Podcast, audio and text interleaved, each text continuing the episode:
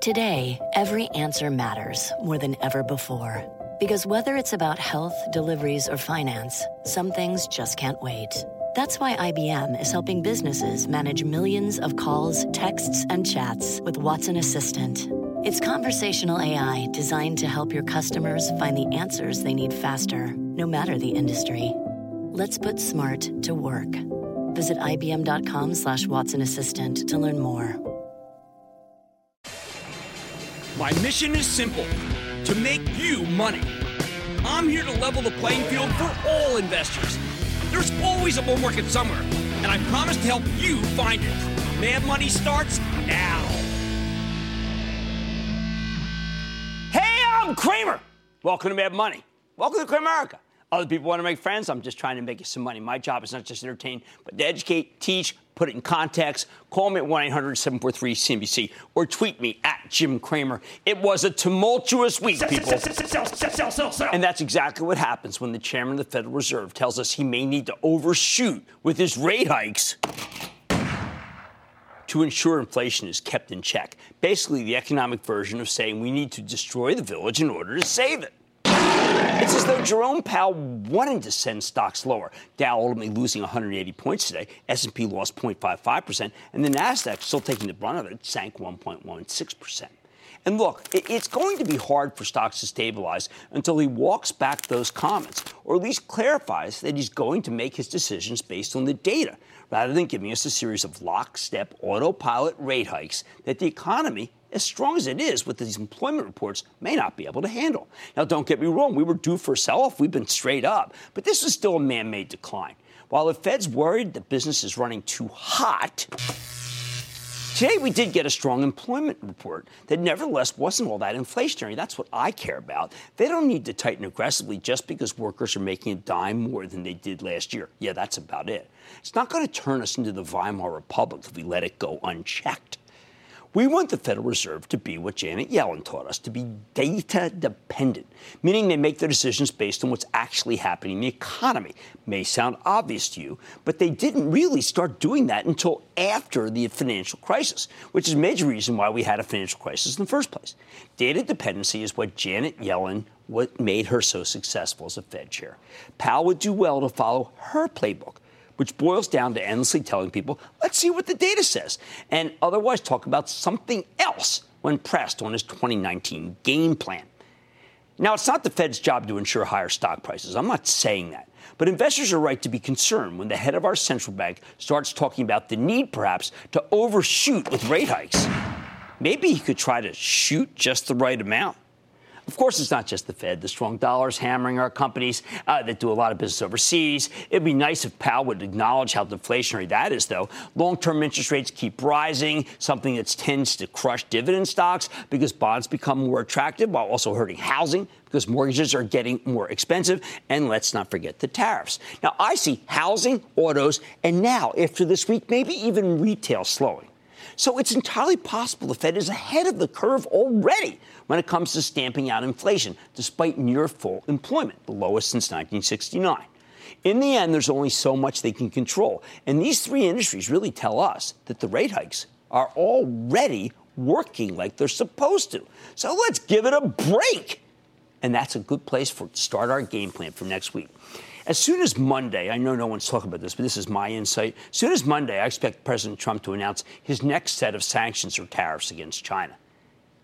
This is a problem.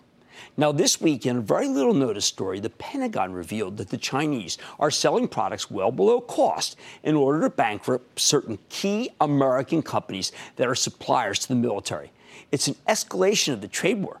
And I bet the president escalates right back with some massive retaliation, protect the Pentagon. So be prepared for some tough talk when we come in Monday. That should send many of the industrials that rallied earlier this week on hopes that China could capitulate to Trump the same way Mexico and Canada have, send those back down. Now, that's the industrials. Let's talk about what's going to happen with some of the softer goods stocks because Tuesday, J.M. Smucker, the food company, holds its analyst day. And this matters because it'll help us figure out if people really believe the Fed is going to send the economy into a recession, a major theme that we got at the end of the week. The stock was up today, along with the other packaged goods plays, precisely because people expect that maybe the, the Fed is going to send us into recession. or at least a, a severe slowdown. We need to know if this fine company is going to get back on track. Uh, and you know something that many people say is not going to happen anytime soon. Smucker's had a rough go of things. The stock's down 17% for the year. Let's see if management has a plan to re-energize the business. If they don't give you one, and it rallies anyway, what that says is money managers are afraid of recession, not excited about Smucker's business. Now, that same day, there's another important analyst meeting, and it's being held by Okta. That's this online security play. This is one of those high flying tech stocks that's having a real rough go of it right now. When the sell off stops, I think it could be worth owning. But Okta, like many of these cloud plays and security plays, is up more than 150% this year. So it could go a lot lower before it starts going higher again. These are the two key stocks in order to get a sense of where the market's going. On Wednesday, Cramer Fave Honeywell, which has been on the show many times, holds an analyst meeting. I like this company for its restructuring hence why we own it for the charitable trust, which you can follow along by joining the ActionAlertsPlus.com club. Honeywell's going to talk about the spin-off of its residential heating, ventilation, and air conditioning business. It's called Resideo Technologies, combination of Presidio and residential. This is not the time to own a housing-related stock, even though this got the best thermostats in the world. I have one, but it's, it's a good long-term bet, and a lot of the Honeywell spin-offs have worked. Thursday, Walgreens reports, and I've gotten increasingly worried about retail because Amazon's still putting enormous pressure on everybody's margins, although they're raising the wages for people, and costs keep rising thanks to tariffs and, of course, rising gasoline prices. However, I like what its rival CVS has been up to with the Aetna merger. I'd like to see Walgreens announce something similar when they report. More importantly, right now we're in the grips of a serious inflation scare. You know, I think the worries are overblown. But trying to fight this inflation narrative is like jumping in the front of a speeding train. What could change my mind? Well, it would be Thursday's CPI report. If this one does come in hotter than expected, we're going to hear a lot of chatter about how the Fed is right to overshoot with its rate hikes because that's how you stop inflation in its tracks. But I'm thinking this. On the other hand, we get a tame CPI number well, that could be exactly what you, what you would need, and you would expect the market to bottom on that report if it hasn't bottomed already. Finally, on Friday, we get earnings from three of the largest banks on earth JP Morgan, Citi, and Wells Fargo. I think they're going to have decent stories to tell. Now, I don't believe the banks can blow away the numbers because long term interest rates haven't kept pace with rising short term rates. That crimps their net interest margins. However, those long term rates surged this week. The 10 year Treasury is now at 3.2%. And that means the future for all these financials is brighter than it was a week ago. I bet JP Morgan will talk about how the economy is so strong that it is driving good loan growth, something CEO Jamie Dimon told us two weeks ago when we spoke to him in Philadelphia. I think Wells Fargo will be upbeat about how its customers are starting to return now that they've gotten some distance between now and the scandals that plague them. I want Citigroup's Mike Corbat to explain what the new trade deal does for their substantial operations in Mexico, which the law forces them to keep separate from their business here in the U.S. Any consolidation could be terrific for Citi's bottom line. We also get to hear from PNC. This regional bank reported a severely disappointing number last quarter. Unusual. I wonder if there's a chance for a comeback, because it would be really, really very strange and not like them to have two bad quarters in a row. Bottom line, we're going to try to put in a bottom next week with an oversold market and hopefully tamer interest rates and cooler inflation. That said, the Federal Reserve has gone from a tailwind to a full on tsunami of a headwind for the stock market, and the market won't give us a sustained comeback unless they get a little less hawkish and more data dependent. Like the Fed of recent yore. Eric in New Mexico. Eric! First off, uh, to paraphrase the commercials from the 70s, when Jim Cramer talks, I listen. Well, Thank you cow. for all that you do, Jim. Thank you. What's up? Um, uh, with uh, China's lukewarm economy, the trade war with the U.S., and demand for copper predicted to rise over the next five years, what is your outlook for, for Freeport moran I don't like my uh, my outlook for Freeport is not positive. That China is the biggest buyer of copper, and I think the Chinese economy is slowing because of actions that we're taking in this country. Let's go to Don in Massachusetts, please. Don. How you doing, Jim? I am doing well, Don. How about you? I'm doing great, thanks. Jim, the stock I'd like your opinion on is symbol LSCC, Lattice Lattice Semi?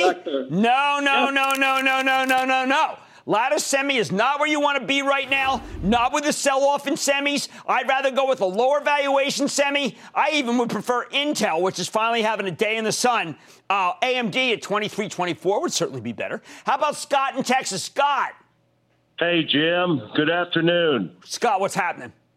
Hey, I own JD and I'm down 40% with the China trade war and the CEO scandal. Do you think I should dump it, ride it out, yes. or buy some more? No, I don't see any sense to owning JD. Take a look at what happened to VIP. VIP. I think that the Chinese stocks are all toxic right here, and they deserve what they get. Okay, after a pretty horrible week, we're going to try to put it in a bottom next week, especially if we get a decent CPI number on Thursday. But if you want a sustained comeback, we got to bring back the data dependent Fed on Mad Tonight with this news of uh, Hortonworks merging with Cloudera, is that ready to soar to the clouds? Because, boy, it did well when they announced the deal. I'm going to talk with the CEO. And never wonder how to fight a bear and win. Grab your mace. I'm going to tell you how Eli Lilly offered a master class. And the S&P 500 has already had nearly a double-digit gain so far this year. Are there still some buying opportunities to be had? I'm eyeing an under-the-radar play that nobody's thinking about. So stay with Cramer. Don't miss a second of Mad Money. Follow at Jim Cramer on Twitter. Have a question? Tweet Cramer. Hashtag mad tweets. Send Jim an email to madmoney at cnbc.com or give us a call at 1 800 743 CNBC. Miss something? Head to madmoney.cnbc.com. The goal? Explain the 1990s in exactly 60 songs. Tupac, Lauryn Hill, You Oughta Know, Creep. The greater goal? Move past cheap nostalgia to something deeper and weirder and better. My name is Rob Harvilla. I'm a music critic at The Ringer, and whether you're full of teenage angst or you feel bored and old, whether you don't know the song at all or you know it far too well, my new show will take you through the decade one song at a time. It's 60 songs that explain the 90s. Follow and listen for free on Spotify.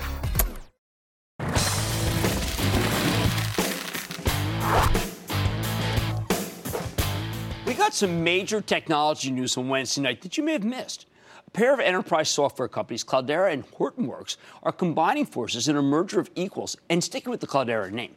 Now, it's not easy to explain what these companies actually do to a layman. Cloudera is an analytics and machine learning play. Their platform helps companies get the most out of their data, especially working across multiple different cloud infrastructure providers. Now, at the moment, all the cloud stocks are being obliterated, but this remains a great growth business, and the merger with Hortonworks could be a game changer. Do not take it from me, though. Let's check in with Tom Riley. He's the CEO of Cloudera, who'll be staying on as CEO of the combined company.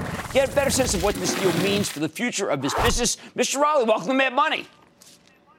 Jim, it's great to be on your show. Thank you for having me. Well, I'm so glad you're here because you'll be able to explain to our viewers why both stocks went up on this merger announcement when typically it's not the case. Well, this is a wonderful merger. Basically, bringing these two companies together, we are creating immense shareholder value. So, our, our plans are that by 2020, just around the corner, our combined company, Cloudera plus Hortonworks, our new company, Cloudera, will be greater than a billion dollars in annual revenues, will be greater than 20% year over year growth, and will have greater than 15% operating cash flow margins. The amount of shareholder value we'll create by bringing us together is immense. Now, a lot of uh, the analysts said that not only will there be great, great synergies, but some of them said, you know what, these two companies have actually had been going at it. And together, they're going to be better for the customers than they are separate. And the actual prop- possibility of profitability for both companies could be pulled forward. Do you agree? That is our goal, and I do agree. This has been a rivalry that's going on for nearly 10 years. we have been going at it really hard against each other, and, but that has made us both better. Competition is wonderful.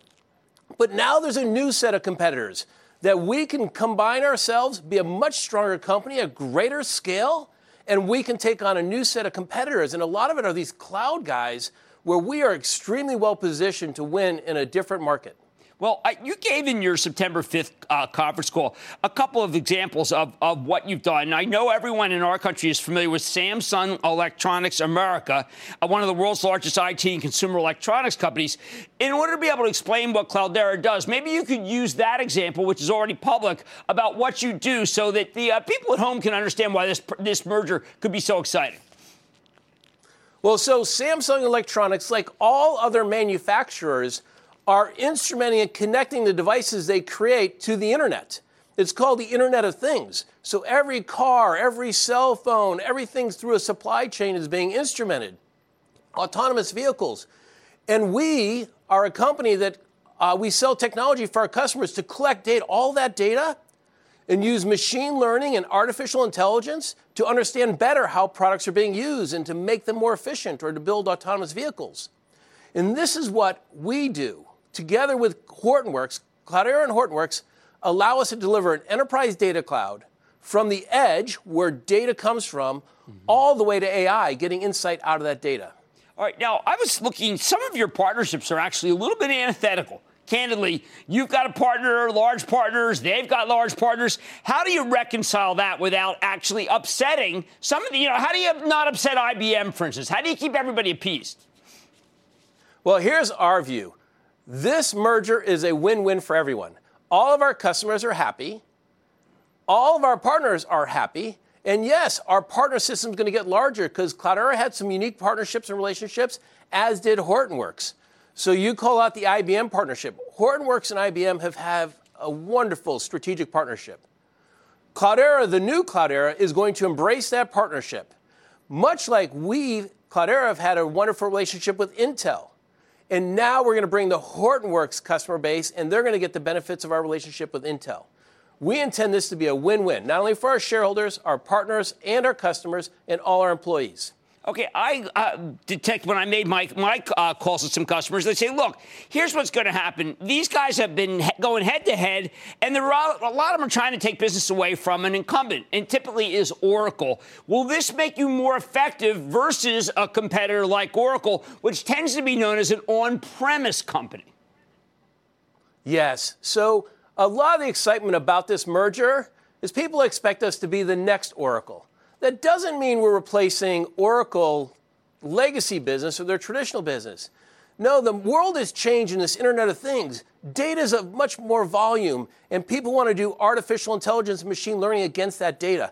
That's where we're going to compete, and that's how we become the next Oracle of the future. Fact of the matter is, Oracle's a good partner of ours. Oracle uh, has resold uh, Cloudera software for a long time. Uh, we're excited about what Oracle is doing in the cloud. We intend to work with them there. Cloudera plus Hortonworks, we're together, will be the only provider delivering our software across all the major cloud guys. We work on Amazon, Microsoft, Google, the IBM cloud. And that's our value proposition enterprises. They can work across all the cloud providers. Well, look, I think it's true. You know, the market obviously gave it a two thumbs up. It's very clear that the combined companies can stop going at each other and make and actually start making some money, which would be great. I want to thank you, Tom Riley, uh, who is the CEO of Cloudera, for putting the deal together and explaining it to our viewers about why it's so good. Thank you, Jim. All right, guys, don't don't give up on the cloud and embrace companies that combine to take out costs and become profitable, where it would be not a situation uh, where you would expect to see profit anytime soon. They money's back in. Support for this podcast comes from Pluto TV. Need an escape? Drop into Pluto TV for a world of free TV. Stream hundreds of channels and thousands of movies and shows all for free. Yeah, free. No subscriptions, no fees. Imagine 24 7 channels of Narcos, CSI, Star Trek, Survivor, and everything else from hit movies to binge worthy TV shows, the latest news, live sports, comedy, and more. What are you waiting for? Download the free Pluto TV app for Android, iPhone, Roku, or Fire TV and start watching now. Pluto TV. Drop in. Watch free.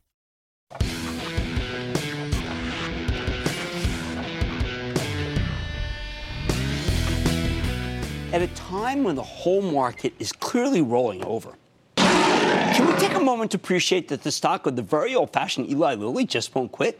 The big pharma colossus rallied another two bucks or 1.8% today after falling 4% yesterday when the averages were just getting slaughtered. In fact, Lilly has now been running for nine straight sessions. It's the best acting stock in the entire S&P 500. That would be incredible even in a healthy market. But in the middle of a horrific sell-off, one based on inflation, inflation worries, this is downright stunning. We've got to explore how that can be the case because it wasn't that long ago that investors had given up on the Indianapolis Colossus. It looked as bad as the Colts did in last night's beatdown at the hands of the Patriots. Only a few months ago, many analysts despised the stock because there were endless worries about its most important franchise, the diabetes market. Now, Lilly's put those worries to rest, and that's allowed the stock to roar from $74 in March up to $115 today. That is an incredible move for a gigantic $123 billion drug company. You rarely ever see such a resurrection, and it's a reminder that when analysts write off a franchise that is of this high quality, you might want to take the other side of the trade. Bye, bye, bye.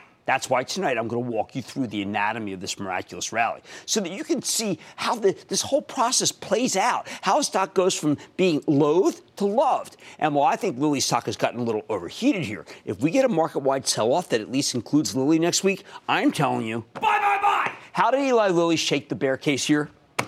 How did it convince the non believers? Before I can explain how Lilly got its groove back, you need to know how it lost its groove in the first place. Coming into 2018, the analyst community was pretty bullish on the stock. Most of them had buy ratings on it, even if their average price target was only about 10% higher than where it was already trading. But then in January, Lilly got hit not with just one downgrade, but two devastating downgrades in the span of a few weeks. Sell, sell, sell, sell, sell. First, Goldman Sachs, great analyst, took it from buy to neutral, arguing that Wall Street was underestimating the risk to the company's key diabetes drug, Trulicity, thanks to new competition from Novo Nordisk. Then we got the coup de grace from Credit Suisse, which downgraded Lilly from market perform to an actual sell. This is Eli Lilly, for heaven's sake, to a sell rating, saying that the company wouldn't be able to hit its own sales growth forecast. Credit Suisse worried that Novo Nordisk again would take a lot of market share with its diabetes drug. Everyone was scared of Novo. Uh, of course, that would be deadly for Eli Lilly if it were true. Over the next few years, the company expects to get 40% of its sales growth from this market franchise of Trulicity. If that drug can't keep delivering, then you could argue the company's in trouble. I never argued that. Sure enough, when Lilly reported at the end of January, the company blew away the estimates. They raised their full year guidance. But it didn't matter to these bears. The stock actually went lower. These these bears were hung up on the Trulicity fears, and they spread that fear. Management wasn't exactly reassuring on the front. I have to give them that. But wow, I mean, talk about trashing a great American institution. Talk, now, Lilly did talk about some pricing pressure in the diabetes business, uh, but that was, uh, let's just say, way over exaggerated by the Bears. In the following days, more analysts jumped on the Bears bandwagon, arguing that Novo Nordisk again was poised to beat Lilly to a pulp and take its lunch money in the diabetes space. The bearish analysts envision this as a multi wave assault. First, Novo Nordisk's existing diabetes drug, Victoza, generally thought to be inferior to Lilly's product, they now said was going to start posting better data that might make it more competitive. Then Novo's new drug, Ozempic, which launched in February after multiple delays, by the way, would become the new standard of care for the industry. Then they told us that Lilly's new Trulicity study would be a disappointment causing the company to cede even more ground to its competitor. Finally, long term, Novo Nordisk has another drug in the pipeline that these bears claim would dominate the diabetes business for years to come. In short, they painted the grimmest picture of the Indianapolis wonder. And eh, of course, it's obvious that its stock melted down. It fell from 87 to 74 at its lows, and it stayed stuck in the 70s through much of the spring as these same analysts just kept pounding and pounding and pounding the need to get out of Eli Lilly. In retrospect, you know what these bears were? They were totally wrong. 100 P and they cost you a fortune in lost opportunity. How did Lilly turn things around? Even when the company reported a solid beat and raise quarter in late April, most of these analysts were focused on how the future remained bleak. But they should have been focused on the fact that Trulicity, the drug everybody was worried about because of Novo, was better than expected, up 82% in the first quarter. Still, it wasn't until the summer that the stock really took off thanks to a string of positive developments that the bears could not deny. And it's not like this stuff came out of nowhere. I've been recommending Eli Lilly to you ever since this big February sell off. In May, Barclays came out with a great note encapsulating the bull thesis, highlighting the company's bountiful pipeline that none of these bears talked about in its many new terrific products. That was the reality. But the Bears were caught in that fever dream where Novo Nordisk was running circles around Eli Lilly and diabetes, and nothing else mattered. They had to be woken up, and it took them it took a lot to rouse them. Now, the Bears started going wrong in the first week of June when the FDA approved Olumiant. That's the company's rheumatoid arthritis drug, and also approved a new indication for Alimta, their non-small cell lung cancer treatment. These came out of nowhere. On June 22nd, Lilly completed its acquisition, 1.6 billion, of Armo Biosciences, bulking up their cancer pipeline. But the real game changer came in late July, when the company delivered a fabulous quarter basically beating the Bears over the head with the fact that business was really great. A monster 20 cent earnings beat off a $1.30 basis, much higher than expected sales. Management raised their full year guidance. Once again, numbers for Trulicity, the so called threatened franchise. Well, they were fabulous and a lot higher than expected. Wall Street was looking for 731 million from Trulicity, came in at 780. It's up 62 percent. On top of that, uh, Lilly was trying to make sure that the Grizzlies and Kodiaks got the message. They announced they'd be spinning off their animal health business, Elanco, as a separate company in order to unlock value. Something that Wall Street went crazy for. Now, we did tell you recently it's, it's too high, but I understand the spinoff was fantastic. It was a high quality play on the humanization of pets. I think Lilly's much more attractive, though it's a much more compelling story than Elanco. After the quarter, the stock popped eight bucks over the next couple of days, rising to 96. It has not looked back since. Lilly's continued to levitate through August and September, despite a lack of real news, in part because Wall Street had gotten too negative. The stock should never have been in the 70s in the first place. More importantly, with its second quarter numbers, Lilly drove a stake through the heart of the bear thesis. Novo Nordisk was supposed to be eating them alive. Forget about it. They're nowhere. Which brings us to the past week. Now, the stock has already run. Lilly's starting to get a wave. Now, now of analyst upgrades and price target boosts. The same people who warned you to stay away from the stock in February, like Alex uh, Farre and BMO, have been grudgingly forced to raise numbers, and every time a bearish analyst turns into a bull, like this morning, it propels the stock higher.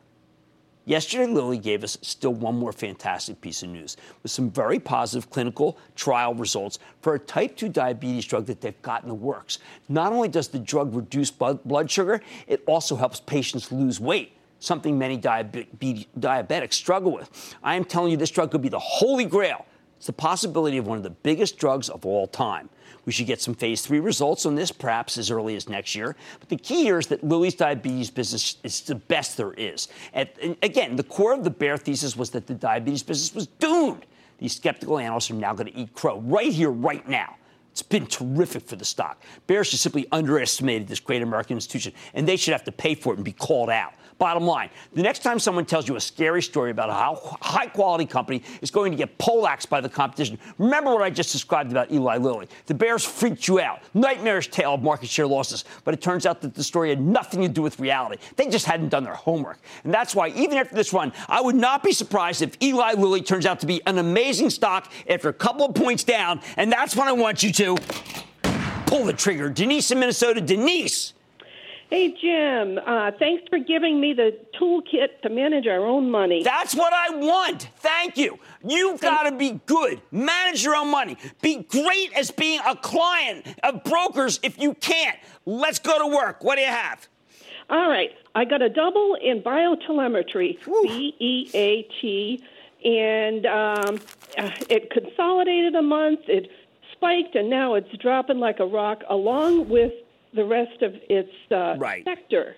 And I'm wondering, is this a buying opportunity? Uh, cardiac arrhythmia uh, detection is actually a very, very good business. I think people were actually worried about the Apple Watch, believe it or not, and how it might be able to detect things one day. I would be careful. You got to double. Take out. I want you to take all the money, the capital that you put in, out. Play with the house's money for the rest. That's fantastic.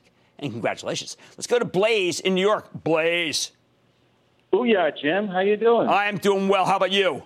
I'm good. Jim, my question is regarding Portola Pharmaceutical, oh, the roller coaster. So most investors feel Portola has two approved blockbuster drugs, Andexxa and Devix, but I feel the rollout was poorly executed by management. We have a new CEO starting Monday. So, what is your feeling? I want you to wait a full quarter. CEO? I want you to wait a full quarter. I didn't like the last quarter. I didn't like the guidance. I think you got to wait. And then we find out more, or they want to come on, we will do our best to put it to work, but not here, not now. All right, once again, the Bears tried to wreak havoc and they failed with a great American institution. Even in this ugly market, Eli Lilly has more upside after a couple points down. Much more Mad Money ahead, including my take on the under the radar outperformer you may be missing, a secret cloud play. I'll reveal the name just ahead. Then getting dumped is hard. I'll tell you why some portfolio managers are dropping retailers. And all your calls, rapid fire, in a special Friday edition of the Lightning Round. So stay with Cramer.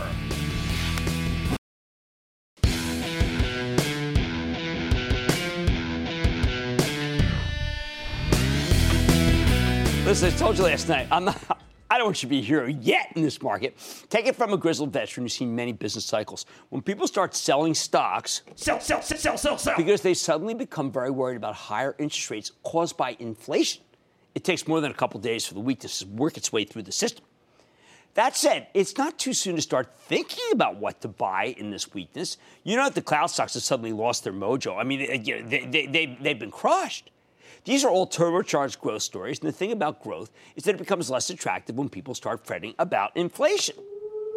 The whole point of these cloud names is that their earnings will be enormous three, four, five, ten years from now, not now. But inflation erodes the purchasing power of those earnings. A dollar today is going to be worth more than a dollar five years from now. But you know what? If people worry about inflation, they think maybe a dollar today is worth a lot more than a stock in the future. I'm not that worried. I believe that the Fed will, even though I don't want them to do, strangle any nascent inflation in its crib, just like it always does, even though the worker may not make as much money. And that's what I'm concerned about. But today's employment report was too strong. When you account for the impact of the hurricane, makes won't make the Fed back off. I wish they would. But if you think the Fed is going to keep tightening like Jerome Powell just told us they would, then investors will start circling back to the cloud stocks eventually. Why? Because these companies can keep growing even if the economy slows down or is halted. That's why I like the cloud so much. So it's not too late to start adding to your shopping list, looking for high quality companies with stocks that could be worth buying into weakness that will probably continue next week. Just remember that there's no hurry here. You can take your time and let the sell off unfold. But you know what? I got one that we're working on this weekend. It really seems interesting to me right now. I want to introduce you to Guidewire Software, GWRE.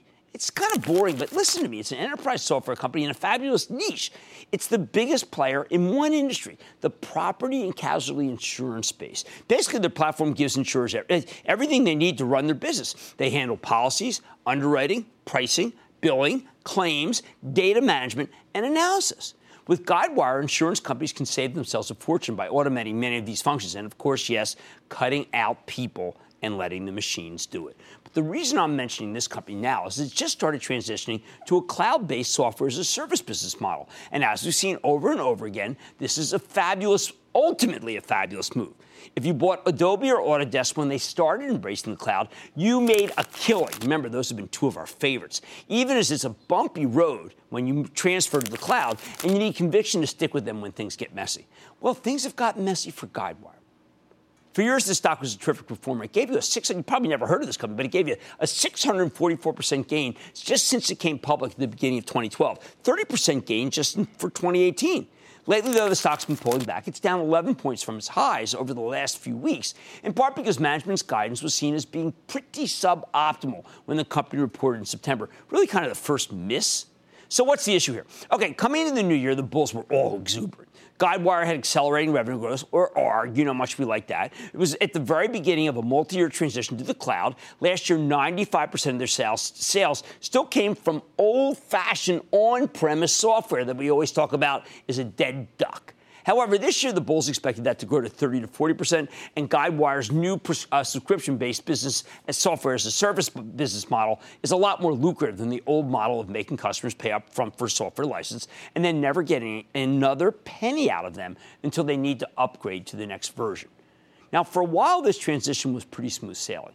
Guidewire reported a series of very strong quarters, and it also developed a reputation for UPOD, for under-promising and then over-delivering. That's why the stock spent most of the year roaring higher. The cloud transition seemed to be going perfectly, everything playing out ahead of schedule. Business was roaring. And then in August, we got some very positive analyst coverage, and it catapulted the stock still higher. Plus, it didn't hurt that Guidewire's turning itself into a cloud name at a time when Wall Street's desperate for new cloud names. We're kind of sick of the old cloud names. But last month, things started going off the rails. First, Guidewire reported on September 5th, and while the actual results were strong, solid top and bottom line beat, the guidance for next year came in weaker than expected, and that freaked people out because it's an expensive stock. So in response, the stock got dinged. It fell 4%. The problem? The company saw some slippage with their cloud offering for large clients, meaning the deals didn't close as quickly as they planned. This is not the first time we've heard this from a cloud based software company or one transitioning to cloud, like Adobe or like Autodesk. Then on the conference call, management indicated they need to wait until 2020 or beyond before the cloud adoption story really went into high gear. Now, the next day, the analyst community stepped in to defend Guidewire. It's been such a winner, arguing that a couple of deals slipping into the next quarter wasn't the end of the world, and the stock remained a buy. Their cheerleading, cheerleading definitely worked. Guidewire surged to fresh all time highs climbing from the 90s to 107 in the middle of September. Well, then a couple weeks ago, Guidewire unveiled some new long term forecasts at its annual Analyst Day. Management believes they can nearly double their revenue over the next five years, subscriptions going from 36% of the new sales to 80%. That's what we want, while margins rise and cash flow explodes higher. This was a very bullish plan, and I liked it. But then we got a classic sign of a peak, one that I've got to emphasize more and more as the year goes on. The analysts went to work pushing the stock after that meeting, but nothing happened. Oh, it rallied a little bit. But ever since that little bump, Guidewire stock has gone down practically in a straight line.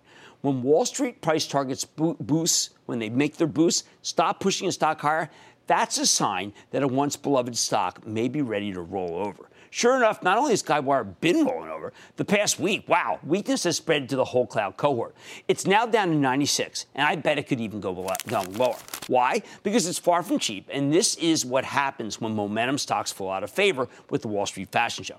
Guidewire trades at nine times next year's sales, not earnings. Sales.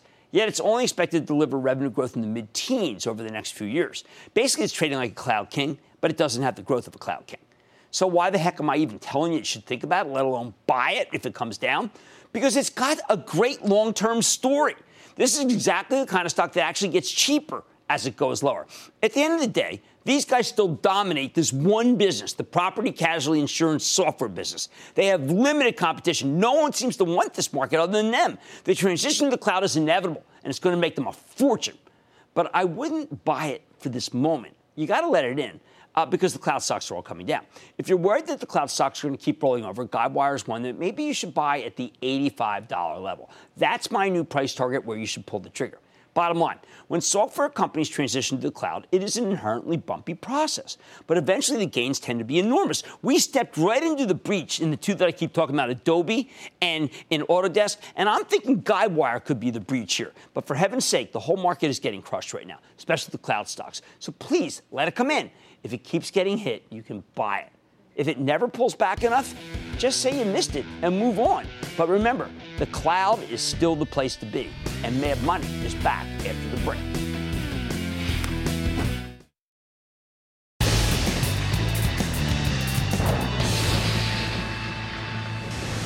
It is time. It's over the late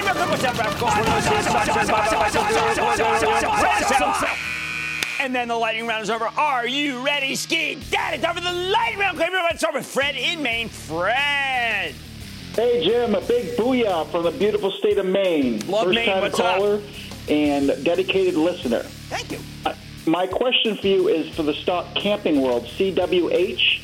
With Marcus at the helm and the seemingly low price evaluation, I wanted to know what you thought of this I think stock. it trades with Thor, frankly, whether it should or not. And Thor hit another 52 week low today. So I am going to say not yet, not yet, not yet. Let's go to Angelo in New York. Angelo. Hey, Jim, how you doing? I'm doing well, Angelo. How about you? Hey, thanks so much for sharing all your market wisdom on a daily basis. Ah, you're very kind. Thank you. Okay. So I'm thinking about uh, getting some biotech for my portfolio. What do you think about Spectrum Pharmaceuticals? No, man, if you're going to do that, you want to go high end. I want you, even though it's got a $100 market, uh, you know, well, it's $200, Amgen, which my travel trust owns, Amgen's got this drug, Aimovig, which is taking the world by storm. It's an anti migraine drug. Amgen is the one you want. Cynthia in Massachusetts. Cynthia. Hi, my question today is about Avangrid. It's going down.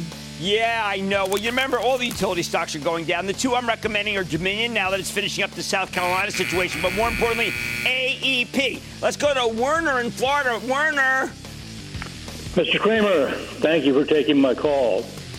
Before we start, though, my wife just mentioned that she had heard you had recently lost a pet. Yeah.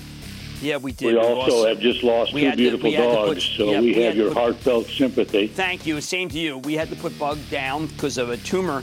And everybody who owns, who knows animals or has one knows that this is far more painful than you ever thought before you ever own one. So thank you so much. And I'll certainly tell Yeah. that to Lisa. I'll pass that on. How can I help? Okay, my wife got some information from an investment business daily first part of the year on a company called CRISPR Therapy. Right. I know these guys. And I, you know, look, and I, I, I, investors business, IBR's, you know, investors business does a very good job. Here's the problem with IBD. That's a momentum stock. And right now, momentum is out of favor, so I cannot necessarily recommend that CRISPR is the place to be. And that, ladies and gentlemen, the conclusion of the lightning round. The Lightning Round is sponsored by TD Ameritrade.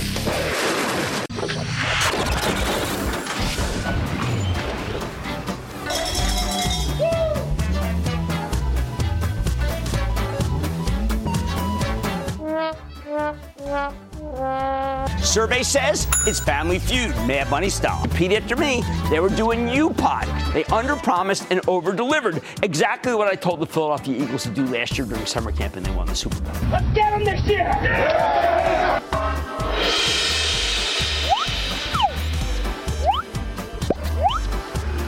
Oh. All right, well, I'm not buying anything this show. So stay with Cramer. I don't like peanuts and chocolate. I don't like the combination of the two. It's absurd. Reese's should be used as roadkill. It's alive! Do you know that almost 50,000 people watch my video of taking Alka-Seltzer? What's wrong? terrible rap. It's a rap. You know how they say it's a rap like the end of the show? No, it's a rap like the end of my stomach lining. Cheers. Let me do that again. I didn't like it. Let me do it again.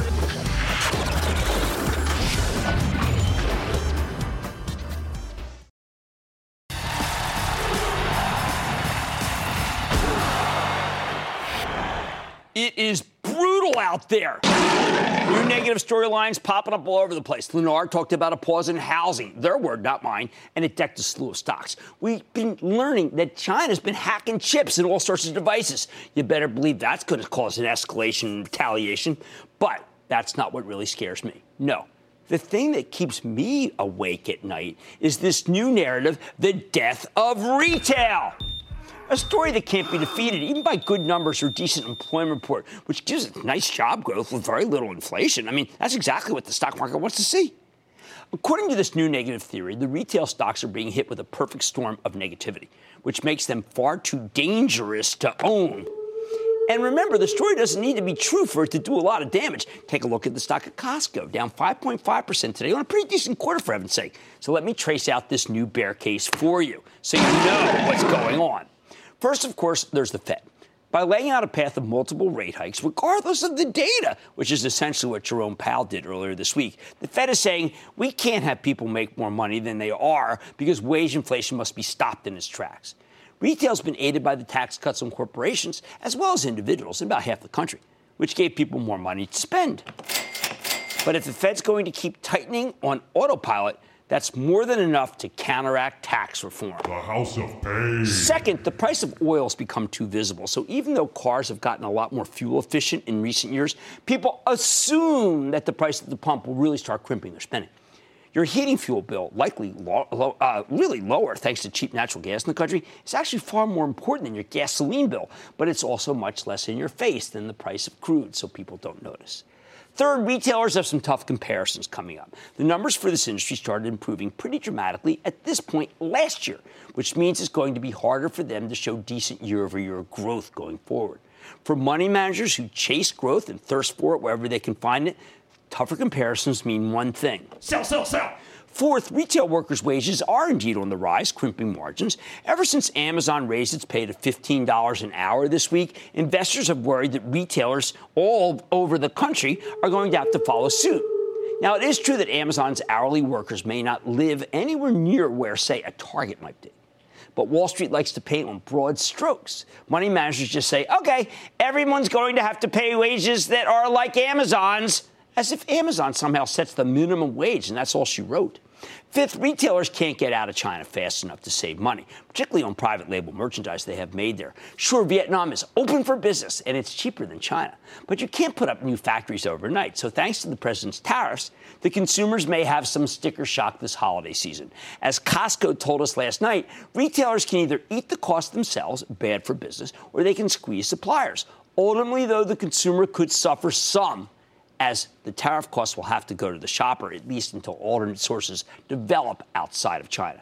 Taken together, these five factors make it logical to sell nearly every retailer under the sun. The only real exceptions, maybe, are the off price chains, think TJX and Ollie's, both selling goods to you cheaper than Amazon can sell them. And perhaps maybe a couple positive special situations like a Lulu. Now, I don't exactly believe retail, retail will be weak, but that's not the issue. What matters is perception the perception that portfolio managers believe that these stocks simply can't be as good as they were last year at this time. And that means the retail stocks are going to be dumped no matter what. And that's a very big problem for anyone who owns Target or PVH or Best Buy or Macy's. The latter's obviously in the grips of this whole thinking already, or otherwise would be a lot higher. In short, it's going to be a good season for all of these chains, I think, but probably not good enough to make a difference now that Wall Street believes that retail's about to fall off a cliff. Remember, on Wall Street, the story doesn't have to come true to crush these stocks ahead of time. Stick with Cramer.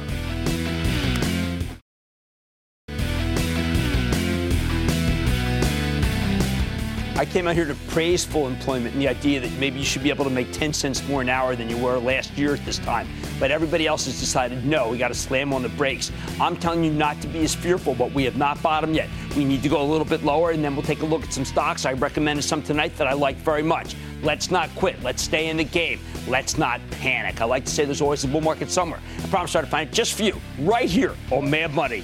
I'm Jim Cramer, and I will see you Monday!